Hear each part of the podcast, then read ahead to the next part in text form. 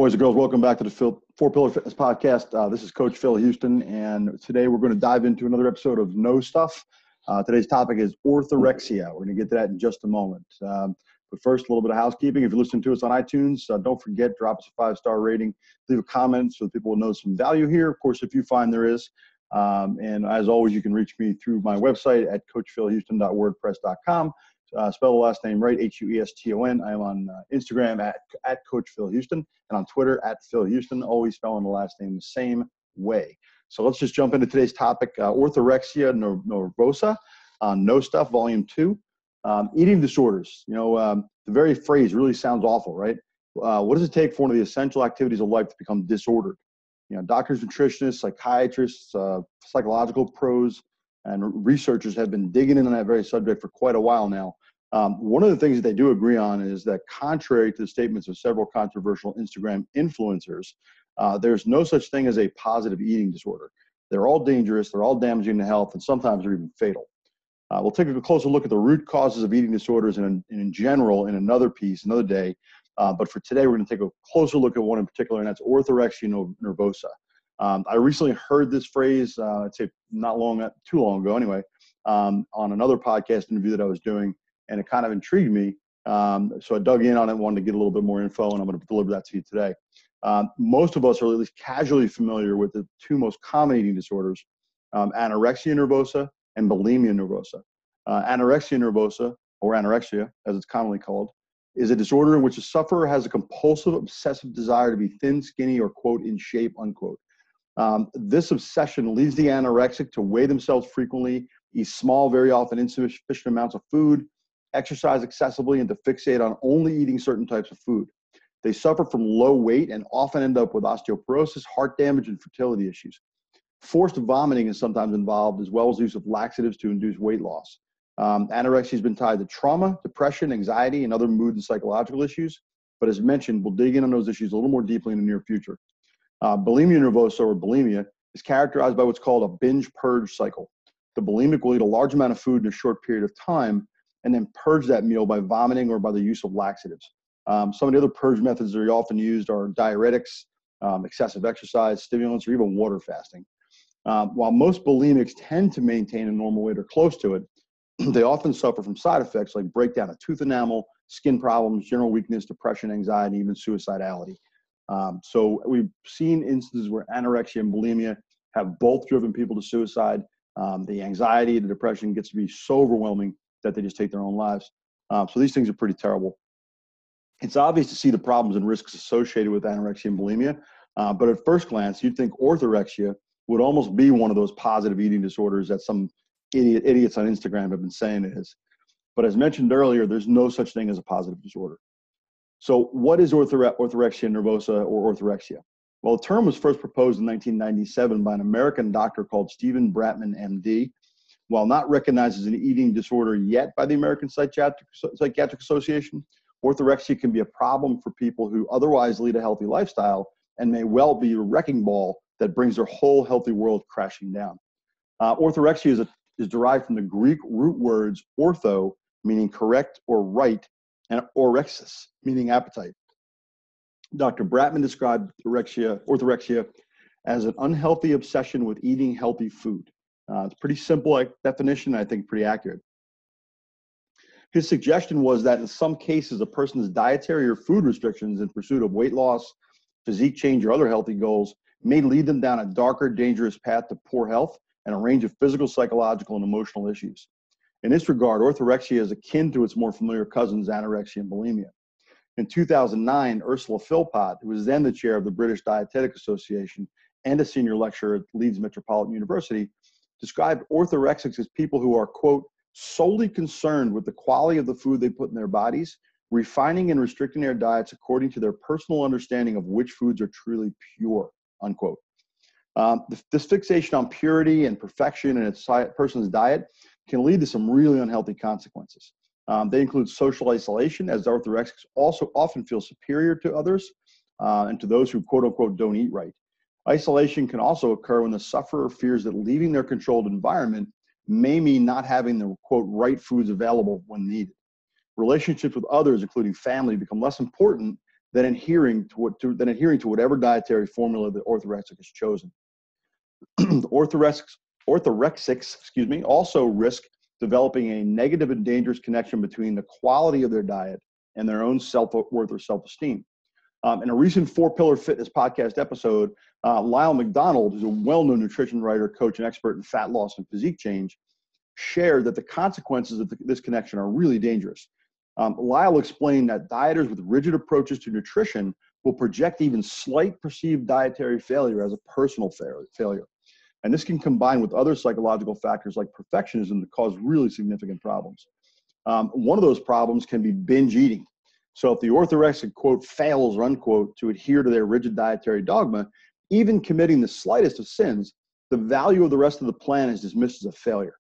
This combines with a massive blow to self esteem and a feeling of worthlessness and despair. The result is often food binges.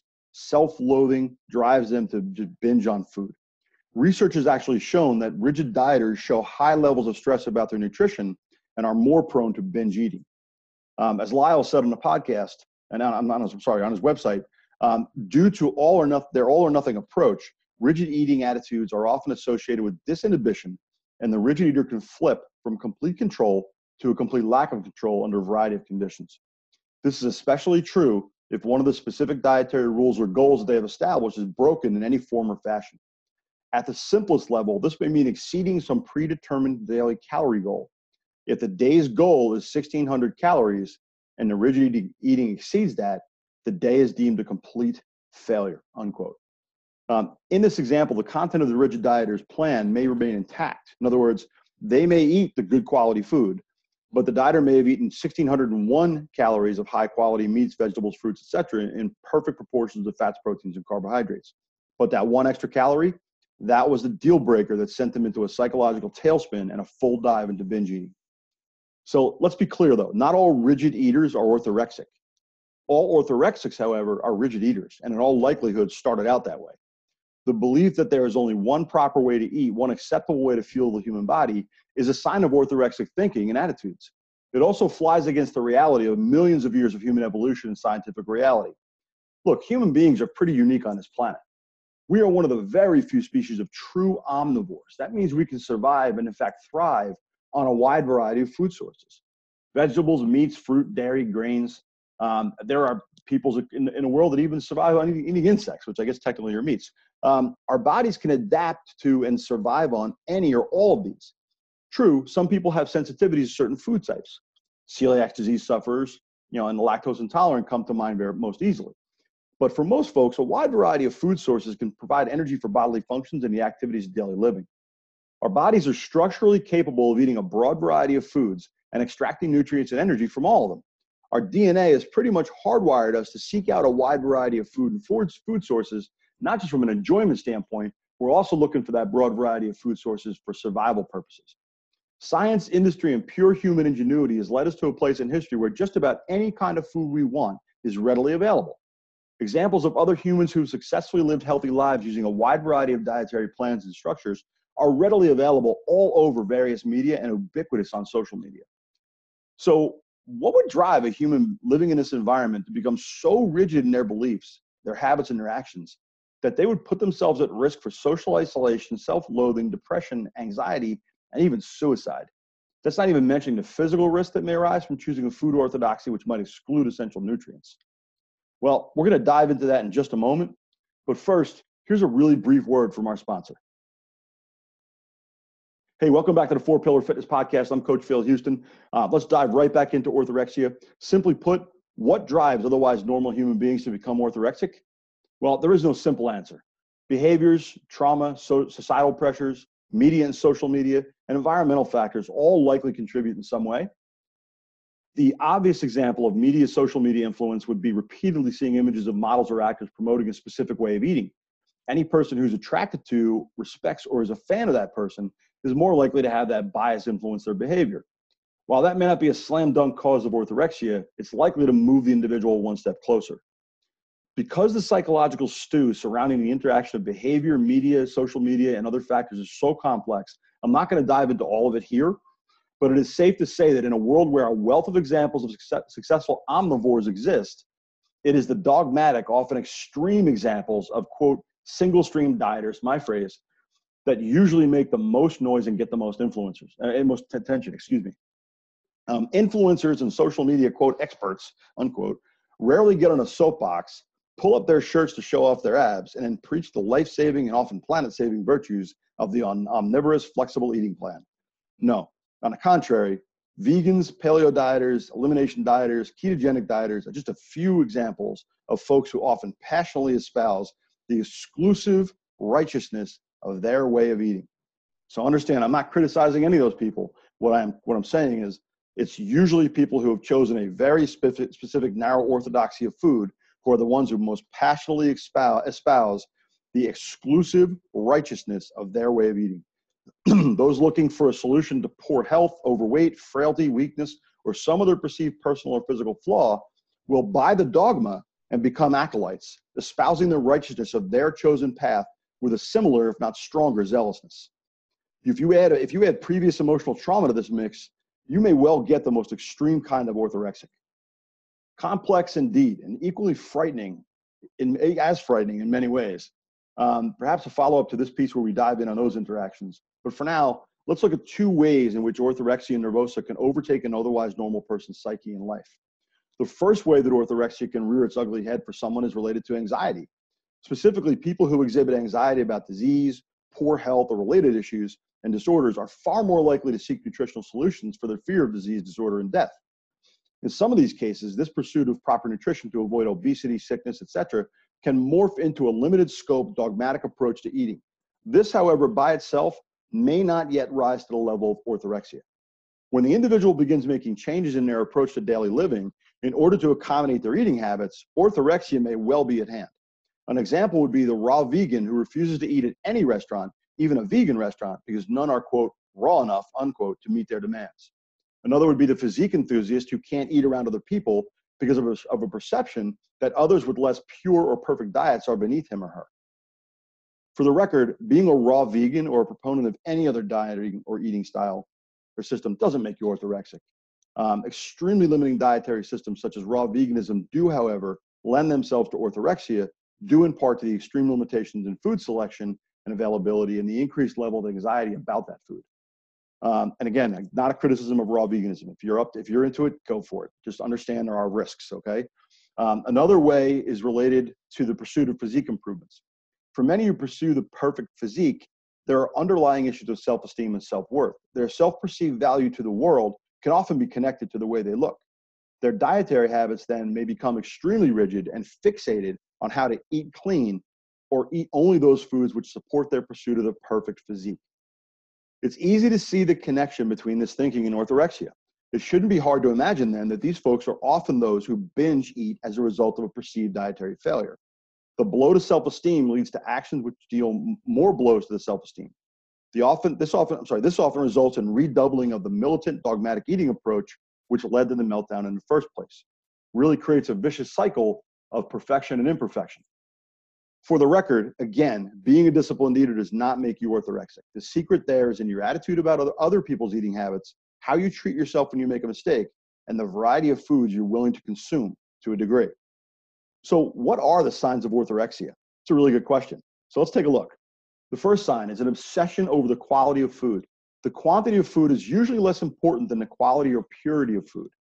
Orthorexics are often, uh, I'm sorry, are often um, will often limit their acceptable foods to those which fit a specific category or purity of or application. Physique related orthorexics often must have specific kinds of proteins, carbs, and fats, sometimes only from specific sources or suppliers. Others may limit their foods to those that are organic, vegan, raw, or whole. Number two, extremely rigid eating patterns. I mean, you can't, I understand if you've ever been on a diet, you know that your eating gets a little bit rigid and a little bit constricted, but we are talking about absolutely rigid, right? Anything considered impure, unhealthy, bad, negative, or unacceptable will be rigidly avoided. Given the choice between starving and eating an unhealthy food, the orthorexic will likely cho- choose starvation. Number three, eliminating entire food groups carbohydrates, meats, dairy, sugar, gluten, processed foods, etc. Anything deemed inappropriate or unacceptable. Four, constant worry and anxiety over disease or sickness. I referred to this earlier. Uh, for the orthorexic, failing to eat pure, whole, or clean foods is connected to a belief that at some level, these foods are poison uh, or even evil in some cases, right? There is a risk for them that these foods will cause sickness and disease.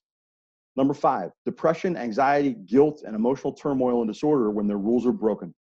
Falling off the wagon, quote unquote, either in food selection or and consumption or in their exercise program, can lead to self-imposed shame and guilt and or feelings of worthlessness and failure. The anxiety and depression related to this can be profound, sometimes including suicidal thoughts. Number six, last one, anxiety from just being around some foods. There's often an intense drive to remain separated from specific foods or food groups. Orthorexics may skip family or social events because of the fear that a bad food will be present. They may leave a room if one of these foods appears. This avoidance technique can instigate intense emotional disturbance, create social isolation, and contribute to depression.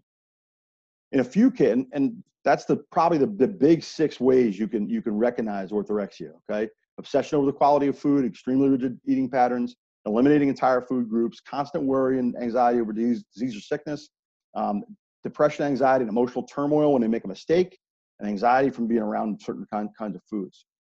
So, in a few cases, food allergies have led to be, people to become orthorexic. And it's not really their fault, but it, it, there's ways to avoid it, okay? The avoidance of a specific allergy trigger food can lead to the avoidance of, an, of the entire class of foods or food group to which that trigger food belongs. Some people may find themselves headed down the orthorexic road via a desire to treat asthma, allergies, or other conditions naturally. In these cases, the use of an elimination diet is often recommended. Too often, this diet is recommended by people who have no business doing so. Personal trainers and even the medical professionals who are known as your sister in law or the guy three cubicles over at work will tout the miracles of the elimination diet or other plan in curing allergies, asthma, and even diseases like arthritis, Alzheimer's, and cancer.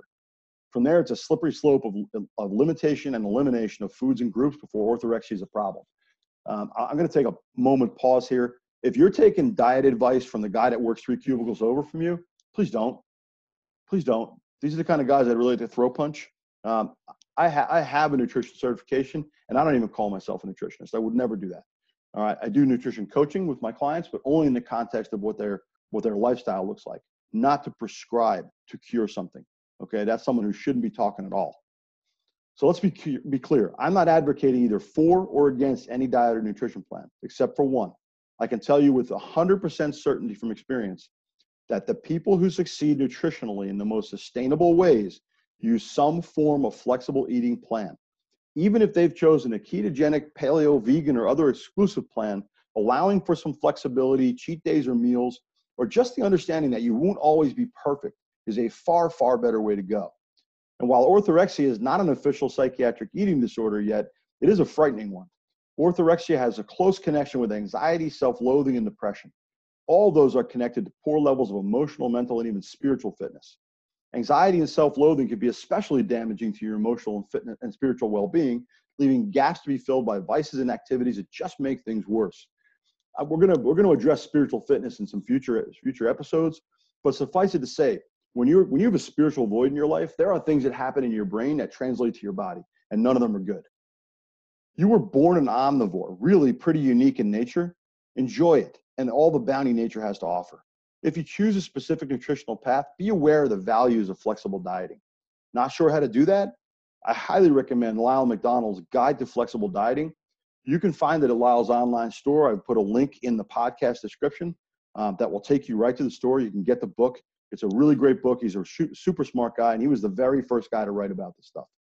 So if you find yourself starting to limit foods or groups, or you're getting anxious about specific food groups, please talk to someone who can help. It's not just your diet at stake, it might be your life. That's today's podcast. I hope you enjoyed it. Uh, as always, you can reach me at, at, on Instagram at Coach Phil Hueston to spell the last name right, H U E S T O N.